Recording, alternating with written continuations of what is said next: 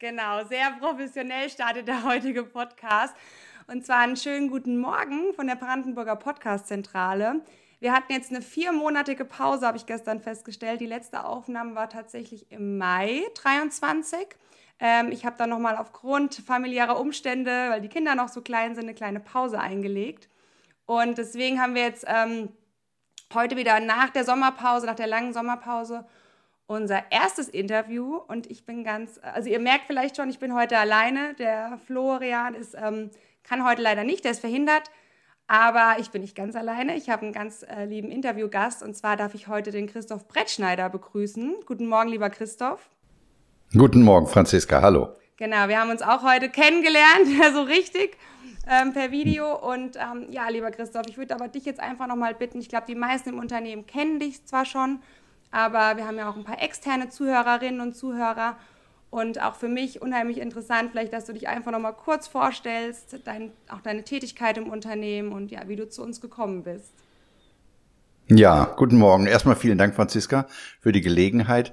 Ja, die Kollegen und Kolleginnen im Unternehmen kennen mich natürlich. Ich bin der, der im Sakko rumläuft und so schrecklich viele Fragen stellt, weil ich auf alles sehr neugierig bin und alles hinterfrage, weil ich natürlich im Hintergrund habe, das ist Teil meiner Aufgabe, die Dinger langfristig und nachhaltig zu verbessern, zu stabilisieren. Und äh, da sind wir auch schon bei meiner Aufgabe. Ich bin Interimsmanager und habe die Führung der Brandenburger Liner für ein Jahr übernommen mit einer Option auf Verlängerung. Aber ich glaube, das wird klappen, dass mein Nachfolger dann in Amt und Würden ist und diese Aufgabe sehr kontinuierlich übernimmt. Warum Interimsmanagement, haben sich einige gefragt, als ich kam. Das hört sich so ein bisschen nach Lückenbüßer-mäßig an, so, wir haben keinen gefunden, dann nehmen wir eben jemanden für die Zwischenzeit. Das war nicht das, was Tim Brandenburger wollte, sondern er wollte, dass eine Zäsur stattfindet, äh, die sich aus der Kontinuität der Leitung in der Geschäftsführung auskoppelt und damit Dinge tun kann, die ein kontinuierlich anwesender Geschäftsführer nicht tun kann und nicht tun möchte. Da geht es um gegebenenfalls auch harte Entscheidungen, es geht um Funktionsänderungen, es geht auch um Organisations- und Ablaufänderungen, die natürlich immer auch verbunden sind mit persönlichen Verlusten. Also jede Änderung, die wir an einer Firma vornehmen, trifft auch irgendwen. Und sei es nur, dass geliebte Arbeitsabläufe oder ein geliebtes Arbeitsumfeld sich ändert und anders wird. Und anders ist, ist erstmal immer bedrohlich und schlecht. Und dann möchte man gerne jemanden finden, der sagt, Mensch, das ist so blöd, weil der, ja, und der bin ich. Und weil ich ja sowieso wieder gehe, ist die, nehme ich dann diese Frustration mit, beziehungsweise ich bilde an der Stelle gar keine Angriffsfläche, sondern über die Tatsache, dass ich nach einem Jahr sowieso wieder gehe, ist allen kristallklar, ich mache das ausschließlich für die Firma.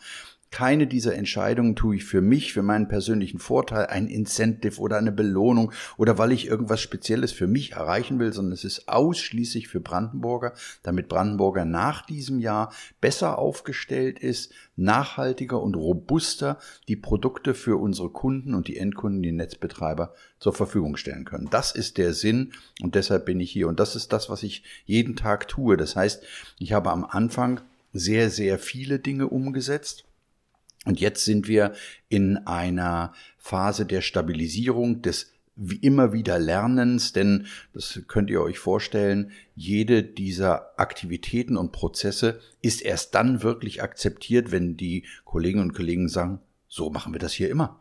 Also dafür muss man es eine Weile getan haben und darin auch bestärkt worden sei, dass sich diese Produkte und die, die neuen Prozesse wirklich reingesenkt haben und alle sie akzeptieren.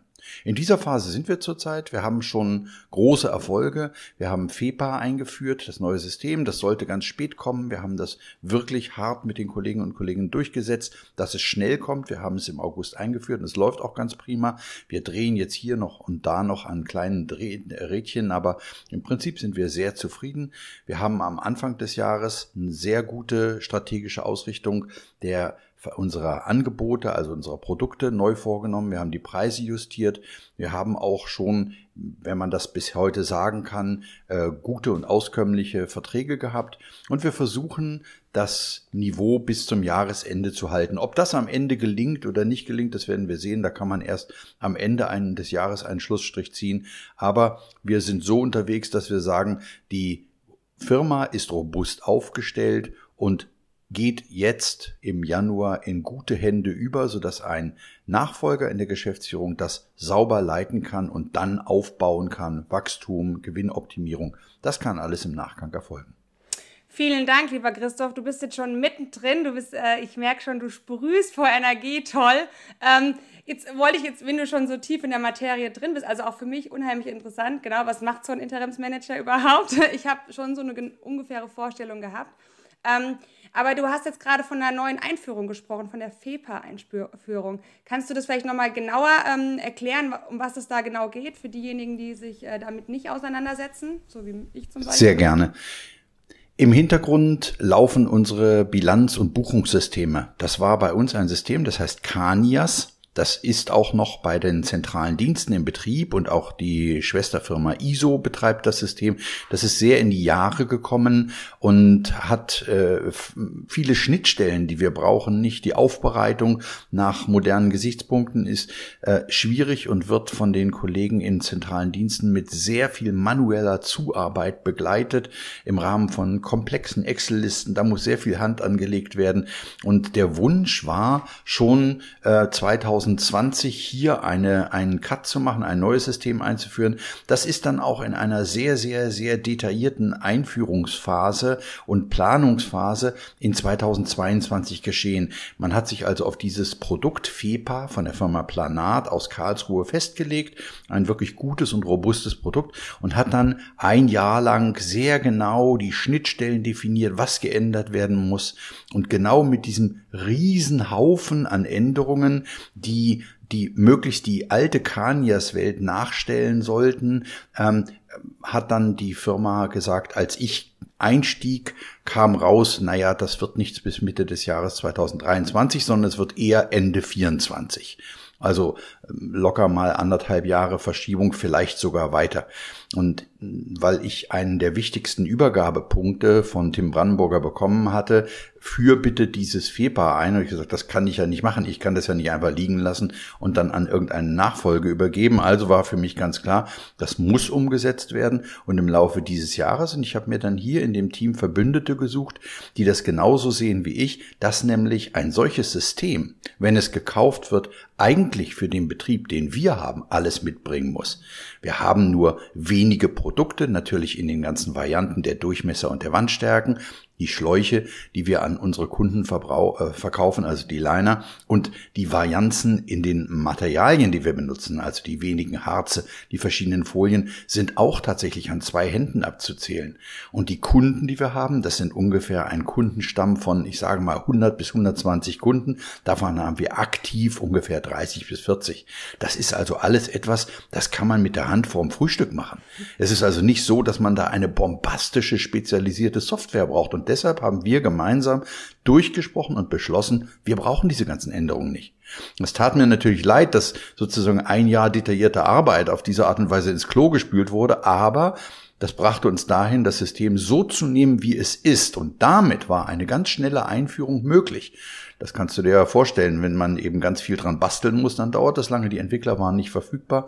Und dann hat uns eben Planar zugesagt, jawohl, dann können wir das bis Mitte des Jahres schaffen. Es ist dann August geworden, das will ich nochmal durchgehen lassen, diese zwei Monate. Aber die Einführung war nahezu geräuschlos, ohne Probleme. Und wir haben natürlich noch kleine Dinge anzupassen, aber es ist ein ganz, ganz großer Erfolg und es zeigt mir, lasst die Dinge so, wie sie sind, dann funktionieren sie auch, bastelt dran rum und es wird schief gehen. Insofern haben wir da eine sehr, sehr gute Vorlage gemacht und ich bin jetzt gespannt, wie diese Erkenntnisse mit den Kollegen, die es hier eingeführt haben, für die Einführung bei ISO nächstes Jahr und bei den zentralen Diensten, wie das sich auswirkt, ob man daraus viel mitnehmen kann, auch diese Geschwindigkeit und die Robustheit, das würde mich sehr freuen. Ja, super interessant. Also ich ähm, habe jetzt auch noch einen Punkt gehabt, an dem ich dich fragen wollte, wie es ist, was du denkst, was wirklich so die Expertise Leiner ausmacht oder wie der, wo der Weg hingehen soll.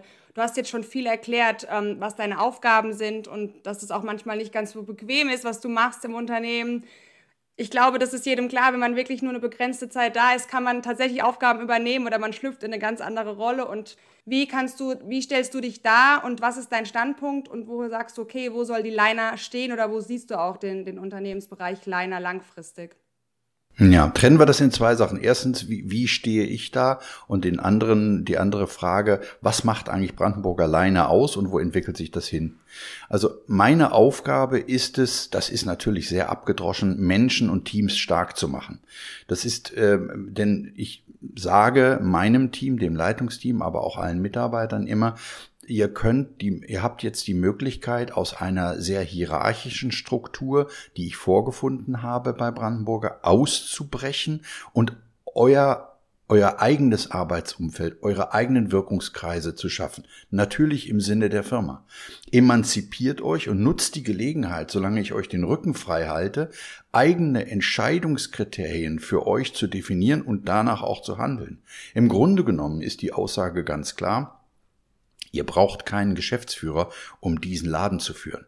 Der Geschäftsführer hat wichtige Aufgaben, eine langfristige Strategie, die Ausrichtung, die strategische Ausrichtung, die Repräsentanz in den verschiedenen Gremien und natürlich auch gegenüber der Holding. Aber das tägliche Geschäft und die Entscheidungen, die darin hängen, die müssen nicht alle bei einem Geschäftsführer auf dem Tisch liegen. Beginnend vom Urlaub über die Gehälter bis hin zur Ausrichtung in vertrieblicher Sicht, welche Kunden werden wie angegangen. Das muss diese Firma, die Menschen, die dort sind und die Führungskräfte ganz alleine können. Und in der Vergangenheit gab es immer wieder Blockaden, weil sehr viele Sachen beim Geschäftsführer auf dem Tisch zusammenliefen. Da war dann die Frage, kannte man das in dem Augenblick entscheiden? Hat man zu lange gewartet? Wurden Entscheidungen vielleicht auch weggedrückt, weil man Sorgen hatte? Aber die Entscheidungen wurden nicht gefällt. Ob gut oder richtig, sie wurden nicht gefällt. Und das ist jetzt anders. Die Kollegen entscheiden definitiv selber. Ich ich kann nicht sagen, dass ich mich raushalte, aber ich musste noch nie Veto einlegen. Und die Kollegen haben eine Eigengeschwindigkeit aufgenommen, die wirklich sehr, sehr positiv ist, so dass man eben sagen kann, das ist eigentlich der Hauptpunkt meiner Tätigkeit, das Team so stark zu machen, dass sie es alleine können. Und das Zutrauen in sich, das Produkt und auch die Firma haben, sagt, wir sind wer. Ich will nicht sagen, wir sind wieder wer, aber wir sind wer. Wir sind bedeutsam. Wir spielen in diesem Markt mit. Wir verkaufen unsere Produkte, weil wir wissen, was wir können und weil wir wissen, wo wir besser sind als die anderen. Und da komme ich auf deine zweite Frage. Wie stellt sich Brandenburg alleine in diesem Markt dar? Also ich glaube, da muss man als erstes mit, mit der, mit der Illusion aufräumen, dass unser Produkt, was wir herstellen, sich wirklich signifikant von den Produkten unserer Marktbegleiter unterscheidet. Das ist nicht so sondern im Grunde genommen sind das alles sehr, sehr ähnliche Techniken und führen, weil wir ja nur Halbzeuge liefern, das heißt die unfertigen, unausgehärteten Schläuche liefern wir aus, die werden dann auf der Baustelle von unseren Kunden aufgestellt, ausgehärtet und führen zum eigentlichen nachhaltigen Endprodukt. Und in in diesem, in, in diesem Verlauf muss man schon sagen, dass die, Pro, äh, dass die Produkte unserer Wettbewerber genauso gut sind. Die funktionieren auch tadellos. Es gibt tatsächlich Unterschiede. Unser Produkt zeichnet sich aus durch besondere Robustheit. Es ist sehr leicht zu handeln. Es ist einfach in die Kanäle rauszubringen. Das Auswertungsergebnis ist sehr gut. Aber ich könnte nie sagen, dass die anderen Produkte das alles nicht auf sich vereinen. Dann ist natürlich die Frage, wie unterscheiden wir uns? Also die erste Unterscheidung mit den Wettbewerbern in Rohrbach, der Firma Reline, ist, dass wir wickeln und nicht legen. Das heißt, wir wickeln um einen endlosen äh, Dornablauf, wickeln wir unsere Glasfaser und Harze um diesen Dorn und wickeln damit die anderen Wettbewerber, legen das alles in sehr langen Hallen auf den Boden aus und ziehen das Harz dann erst durch Unterdruck rein. Das ist der große Unterschied. Das hat spezifische Vor- und Nachteile. Unser Verfahren führt aber zu Linern, die sehr robust sind, sehr haltbar sind und im Handling sehr gut sind. Da geht es um Harzfluss, da geht es um die Frage der äh, Viskosität und Flexibilität. Aber auch das würde noch nicht ausreichen, uns am Markt zu etablieren, der sagt, wir müssen da kaufen. Dann ist es am Ende tatsächlich der Preis. Und den Preis, den ich bezahle, wofür? Nur für einen Liner und das ist es eben genau nicht. Der Kunde möchte Service haben. Äh, manche Kunden in den Produkten, die ganz viel über den Ladentisch laufen, braucht keinen Service. Der weiß genau, was er will, von dem Schlauch ein Kilometer und dann schneidet er sich selbst seine Stücken ab und baut die ein. Der braucht so gut wie keinen Service. Aber es gibt komplexere Produkte, es gibt unsichere Kunden. Es gibt die Frage, wie intensiv der Kunde an uns rankommt. Und da unterscheiden sich sehr, sehr stark die Angebote und genau da können wir punkten. Das heißt, wir versuchen unserem Kunden einen persönlichen und einen fürsorglichen Service zu liefern, der eben genau nachschaut. Bestellst du das Richtige? Funktioniert das für die Haltung, in der du arbeiten möchtest? Hast du die richtigen Techniker da? Brauchst du noch Rat, was die Aushärtetabellen anbelangt? Und hier ist das, was Tim Brandenburger versucht, dieser Firma immer wieder vorzuzeigen, tatsächlich eine, ein eklatanter Unterschied zu vorher. Es geht um Digitalisierung. In diesem sehr robusten Baugeschäft geht es darum, dass wir die Abläufe so gestalten, dass sie eindeutig werden. Man sagt ja immer, das muss alles schriftlich sein. Ja, es muss schriftlich sein, es muss vor allen Dingen digital sein, damit wir die einzelnen Daten übergeben können vom Kunden begonnen, der sagt, was er will, über den Angebots- und Bestätigungsablauf hin in die Produktion muss es ein Datenfluss sein, der Irrtümer ausräumt, der den Kunden sicherer macht, der die Geschwindigkeit vor allen Dingen der Responsezeiten ändert. Wir sind im Augenblick dabei zu realisieren, dass ein Angebot auf eine Anfrage vom Kunden normalerweise binnen 24 Stunden kommt. Wir kommen von einem deutlich längeren Zeitraum und das realisieren wir, indem diese Vorgänge alle digital stattfinden und sehr genau überwacht werden. Wir gucken uns sehr genau an, wo bleibt was liegen, denn das ist genau der Zeitpunkt, wo alle zusammenkommen müssen an einen Tisch und sagen, was machen wir jetzt damit? Wie wird das gemacht? Können wir das Risikoprojekt eingehen? Was müssen wir zusätzlich an Leistungen bringen, damit das funktioniert? Und diese Tätigkeit, die ist schon immer da gewesen, aber die Initialisierung, wer kommt wann zusammen, da müssen wir uns steuern lassen. Und damit die Sachen auf keinen Fall liegen bleiben im Sinne unseren Kunden, der eben diese Art des Services sehr zu schätzen weiß, der einen sehr großen Mehrwert sieht darin, dass er schnell Antworten bekommt und dass diese Fürsorge, die er für sein Interesse sieht, tatsächlich auf den Punkt stattfindet. Und dazu brauchen wir nicht unendlich viel mehr Menschen, sondern wir müssen nur dafür sorgen, dass die Menschen, die wir haben, sehr zielgerichtet und genau arbeiten können. Und dabei helfen uns diese Verfahren so wie du das jetzt beschreibst, hört sich das alles sehr logisch an und ähm, als würde das auch alles so wunderbar funktionieren und in deiner Umsetzung auch genauso nach vorne treiben. Was, was kannst du dazu sagen? Ist es tatsächlich so? Also du sagst klar, du siehst die Erfolge und ähm, der Unternehmensbereich kleiner, der geht in die richtige Richtung. Das ist ein nachhaltiges Produkt. Äh, es hört sich, wie gesagt, relativ simpel an, so wie du mir das auch jetzt erklärst und dass du dafür lebst. Man merkt es. Also ich, äh, ich, ich, ich, ich habe auch schon richtig Power jetzt für den Morgen, weil du wirklich total energievoll auch ähm, deine Stimme erhebst und sprichst. Also ganz toll. Also mich reißt du mit. Ähm, wirklich gerne. Also kann ich, kann ich echt, ähm, meine ich total ernst. Wie ist das? Ähm, ich meine, ich kann mir das vorstellen. Ich mal versuche, ich bin auch jemand, ich versuche auch mal Leute mitzureisen und von meiner Idee zu überzeugen. Ich bin da auch so. Ähm, man eckt aber natürlich auch wahrscheinlich ein Stück weit an, oder? Also war das einfach für dich, alle mitzunehmen direkt? Man sagt, ich komme aus dem Odenwald, ich weiß nicht, ob du den Odenwald kennst, wir kommen gleich noch dazu, wo du herkommst, kennst du nichts, gut. Da sagt man, was der, was der Bauer nicht kennt, das ist da nicht. Wie war das für dich jetzt hier? Ähm, ins ins, ja, wir sind ja ein Familienunternehmen und das war nicht, gesagt das ist immer noch. Das ist ja genau die Umsetzung. Am Ende sind es alles digitale Werkzeuge und das ist der triviale Teil. Der relevante Teil ist die Umsetzung mit den Menschen. Und da kannst du, ich ich, nach meiner Erfahrung kann ich das grob in zwei Gruppen unterteilen. Die eine Gruppe sagt, ich würde das gerne annehmen, ich finde das okay, ich brauche aber die Tools dafür und die Möglichkeit, das zu machen. Und die andere Gruppe ist die, die sagen, na ja, wir sitzen, wir machen doch schon alles. Was soll denn dieses Tool helfen? Nur weil das das jetzt in einem Format hat und das alles da durchläuft, wird doch nichts besser. Was soll denn das?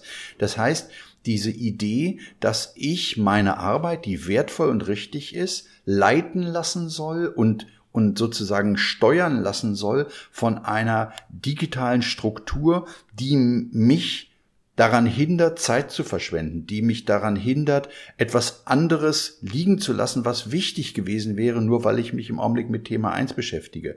Das ist eine, das ist ein Akt, der für die Menschen wirklich teilweise schwierig ist. Und da tue ich mich tatsächlich über die besondere Position, die ich habe, sehr leicht. Ich definiere das mit den Kollegen und dann wird es gemacht. Und ich habe die mögliche Macht und auch die Power, das einzuführen und die Menschen, ich sage mal in Anführungsstrichen, zu ihrem Glück zu zwingen. Das schafft natürlich auch Ressentiments, das schafft äh, ähm, Ablehnung von bestimmten Kolleginnen und Kollegen gegen mich, Aber ich gehe ja sowieso. Es macht mir also nichts aus, wenn an dieser Stelle die Frustration über, auf mir abgeladen wird und nicht auf dem Weg, nicht auf dem Tool. Denn wenn ich das erzwingen kann und einführe und schnell einführe und die Menschen sehen dann den Vorteil davon, wie schnell Dinge gehen, wie geil sie plötzlich dem Kunden gegenüber aussehen, dass wir sagen, der Kunde sagt, das habe ich noch nie gesehen, dass ich Angebote binnen eines Tages kriege und zwar kontinuierlich. Das ist ja, ihr seid ja schnell drauf, das ist ja geil. Das ist positives Feedback. Da hat sich an unserem Produkt, am Angebot, an den Inhalten, am Preis nichts geändert. Aber der Kunde fühlt sich gut behandelt. Und das geht jedem von uns persönlich so. Wenn wir im Internet oder im Laden unterwegs sind, wenn wir schnelle Antworten kriegen, präzise Antworten, wenn wir das Gefühl haben, man kümmert sich um uns, dann ist mir das egal, ob dahinter ein Automat schickt, der mir einen Response schickt, und zwar sofort, wenn ich meine Anfrage geschickt habe, oder ob ich nach drei Wochen eben einen Menschen habe, der mir antwortet, sage ich, deine Antwort ist sehr persönlich und schön, aber ein bisschen zu spät. Ich habe das Produkt nämlich jetzt schon woanders gekauft. Und genau dieser Mechanismus, der ist jedem klar und dann kommt das Feedback vom Kunden. Wir führen das tatsächlich ein, dass wir dem Kunden die Möglichkeit geben, den Angebots-, den Auftragsvorgang zu bewerten, uns mitzugeben, wie fand er das? Können wir uns noch verbessern? Und diese Hinwendung zum Kunden, da sind wir uns am Ende wieder einig bei Brandenburger Leiner. Der Kunde ist das Wichtigste, was wir haben. Die, diese Beziehung zum Kunden, ihn zufrieden zu machen und dass er das super findet, mit uns zu arbeiten. Das ist der entscheidende Punkt. Und das gibt viel positives Feedback, auch viel positive Energie und das macht uns zufrieden. Neben den Zahlen, die stimmen müssen, ist das ein ganz wichtiger Wert, der in dieser sehr wettbewerbsorientierten Welt dann genau diesen Unterschied macht. Ihr habt es an der Wand stehen hier, der feine Unterschied. Genau diesen Unterschied macht und sagt, warum kaufe ich bei Brandenburger? Weil die gut sind, weil die es können, weil die sich kümmern, weil die an meiner Seite stehen und weil die echt nichts liegen lassen. Und alles, was uns dazu hilft, führe ich ein und dann muss der Erfolg sich selbst etablieren und das tut er auch. Super, also ich werde diesen Podcast sehr promoten, weil wer das jetzt noch nicht gehört hat, spätestens danach ähm, ist er, glaube ich, noch mehr motiviert. Christoph, vielen Dank. Also ja, aus welcher Sparte, vielleicht kannst du dazu noch was sagen, kommst du und ähm, also was war deine Intention vielleicht? Ich habe Maschinenbau studiert, war dann sehr lange bei Siemens, äh, habe diverse Großprojekte gebaut im Bereich Verkehrstechnik. Ich habe den Transrapid gebaut in Shanghai als Projektleiter und bin dann äh, über weitere Stationen bei Siemens in der Mobilitätssparte und in der äh, Sparte für ähm, Telekommunikationsübertragung ausgestiegen, bin zu Bombardier gegangen, einem Firmenkonstrukt auch für Verkehrstechnik, also Eisenbahnen, Züge und die Signaltechnik.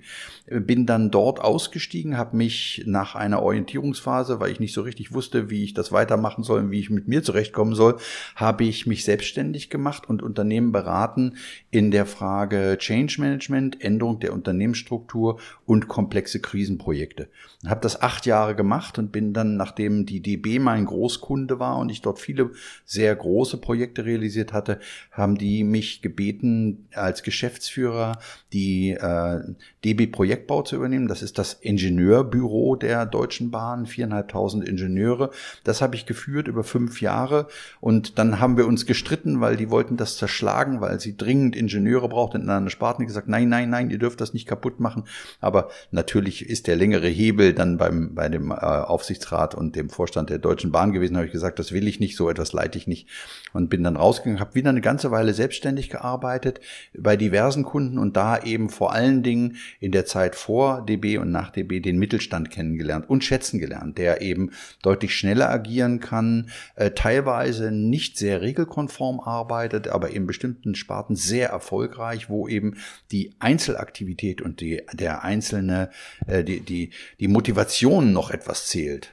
Und das finde ich sehr, weiß ich sehr zu schätzen. Und dann habe ich eine mittelständische Firma als Geschäftsführer übernommen, auch wieder über fünf Jahre, die BBR Verkehrstechnik in Braunschweig. Und die ist dann verkauft worden, erfolgreich an Stadler. Wir haben die Braut noch sehr, sehr schön gemacht und das ist dann eine sehr positive Verhandlung gewesen. Die wollten dann aber einen konzernorientierten Geschäftsführer dort haben. Ich bin dann äh, mit Einvernehmen, mit Handschlag ausgeschieden und habe mich dann wieder selbstständig gemacht. Und dieses ist das dritte Mandat, was ich in dieser Selbstständigkeit wieder übernommen übernommen habe. Und mal gucken, vielleicht kommt dann wieder ein, ein neues, langfristige Geschäftsführung oder ich arbeite auf diese Art und Weise. Das kann ich tatsächlich nicht sagen, weil ich noch nicht weiß, was ich im Januar oder im Februar tue. Erstmal Urlaub, das ist klar, aber dann schließt sich eine neue Tätigkeit an. Schön, vielen Dank. Also sehr, sehr interessant. Ähm, toll.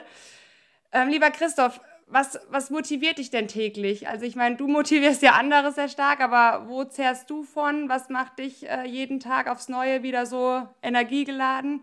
Deine Familie, Hobbys und?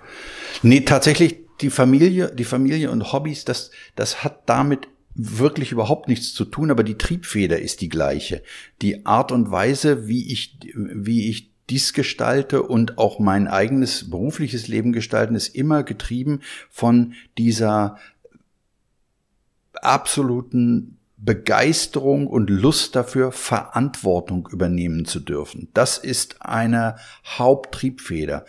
Äh, diese, diese Ehre, so etwas übergeben zu bekommen, hier, das sind 80 Mitarbeiter, das ist das Volumen, denen geht es schlecht, kannst du das bitte machen? Diese Ehre, das verantworten zu dürfen, halten zu dürfen, um daraus etwas Besseres zu machen. Dieses Vertrauen, diesem Vertrauen auch gerecht zu werden, das ist meine Hauptmotivation. Und das ist auch im privaten Bereich so wenn ich habe drei Kinder, die haben ein großes Vertrauen darin, dass ich ihr Leben schütze und ihr Leben in Bahnen lenke und ihnen dabei helfe, ein selbstbestimmtes Dasein zu führen. Und dieses Vertrauen ehrt mich und ich versuche das so gut wie möglich zu erfüllen. Und das ist in jeder meiner freien Tätigkeiten oder Hobbytätigkeiten ist das immer eine ähnliche Triebfeder, die mir eben Freude macht. Und natürlich ist das auch sehr stark egoistisch, denn es gibt mir ja ein tolles Gefühl, das machen zu dürfen dürfen. Also das verträgt sich gut und ich bin sehr, sehr zufrieden damit.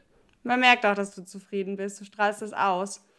Lieber Christoph, wir stellen unseren Gästen immer noch zum Schluss ähm, die Frage, ähm, was sie gerne noch erreichen oder erleben möchten. Es gibt drei Dinge, die du, ja, darf materiell, auch immateriell sein, die du dir aber gerne noch so für dich ähm, ermöglichen möchtest? Boah, das ist, das ist wirklich schwierig. Äh, Ta tatsächlich äh, schließt es sich an an das, was ich gerade gesagt habe. Das erste wäre tatsächlich, dass ich weil das eine, eine sehr starke Lebensmotivation für mich ist, dass ich so lange arbeiten kann, wie es irgendwie geht. Also meine Vorstellung, in eine Rente zu gehen, in der ich das, was ich am meisten liebe, nicht mehr darf, ist für mich ganz schrecklich. Also da wartet jetzt keine großartige Alternative auf mich, sozusagen ich warte darauf, dass ich endlich Rentner werde, weil dann ich werde wieder fliegen, weil ich das äh, lange vor langer Zeit aufgehört habe aus Zeit, das ist schön, aber das erfüllt mich nicht mit mit dieser Zufriedenheit. Deshalb so lange wie möglich arbeiten und so lange wie möglich diese Aufgabe machen zu dürfen, eben nicht als Geld, vielleicht gehe ich irgendwann in den Pro Bono Bereich, um eben so etwas machen zu dürfen, aber das ist schon eine starke Triebfeder und da gehört Gesundheit dazu. Weiterhin so gesund zu sein und das machen zu können noch sehr lange, das fände ich schon echt schick. Und ansonsten natürlich glückliche Kinder, eine glückliche Familie. Wer wünscht sich das nicht? Aber das ist, wenn man das ganz realistisch betrachtet, ist das eben, obwohl ich sehr, sehr viel Kontakt, obwohl ich jetzt in schönen Landau bin, halte ich natürlich Kontakt zu meiner Familie. Und die können ja nichts dafür, dass ich in Kinderlandverschickung bin. Also telefonieren wir ganz viel über WhatsApp, über Zoom und haben jeden Abend quatsch ich mit denen und äh, halte das aufrecht. Natürlich mit meiner Frau morgens und abends äh, kuscheln wir im Bett miteinander, jeder mit seinem Kaffee. Gut, der Körper kommt ein bisschen zu kurz, aber wir sind die ganze Zeit zusammen. Und ich versuche das so gut wie möglich zu erhalten. Das ist natürlich intensive Freude und das macht intensiven Spaß. Aber das ist nicht die Haupttriebfeder, denn wenn du dir mal die Zeit anguckst, die ich dafür verwende und die Zeit, die ich hier sein darf, dann ist der Hauptteil doch bei meinem Klienten, bei der Firma, die ich führe, bei den Menschen, mit denen ich hier arbeite. Und das ist der Hauptteil. Wir profitieren davon. Also ich danke dir von Herzen, auch im Namen meiner Familie und ich danke auch deiner Familie, dass sie das ermöglicht, weil ich weiß, es ist unheimlich wichtig, dass man eine Familie hat, die hinter einem steht. Also ähm, ich glaube, da, ich weiß schon, was du meinst, natürlich eine andere, eine andere Intention, aber es ist doch, glaube ich, wichtig und man zehrt auch davon menschlich, dass man auch menschlich bleibt, ähm, wenn man so einen Hinterhalt hat. Ja. Schön. Also, lieber Christoph, ich bedanke mich von Herzen ähm, für dieses Interview. Es hat mir sehr viel Freude gemacht und ich wünsche dir weiterhin alles Gute und ich hoffe, dass wir uns auch bald äh, mal so ganz persönlich sehen. ja, ich würde mich freuen. Danke. danke. an alle Zuhörer. Danke, Franziska. Danke, ciao. ciao.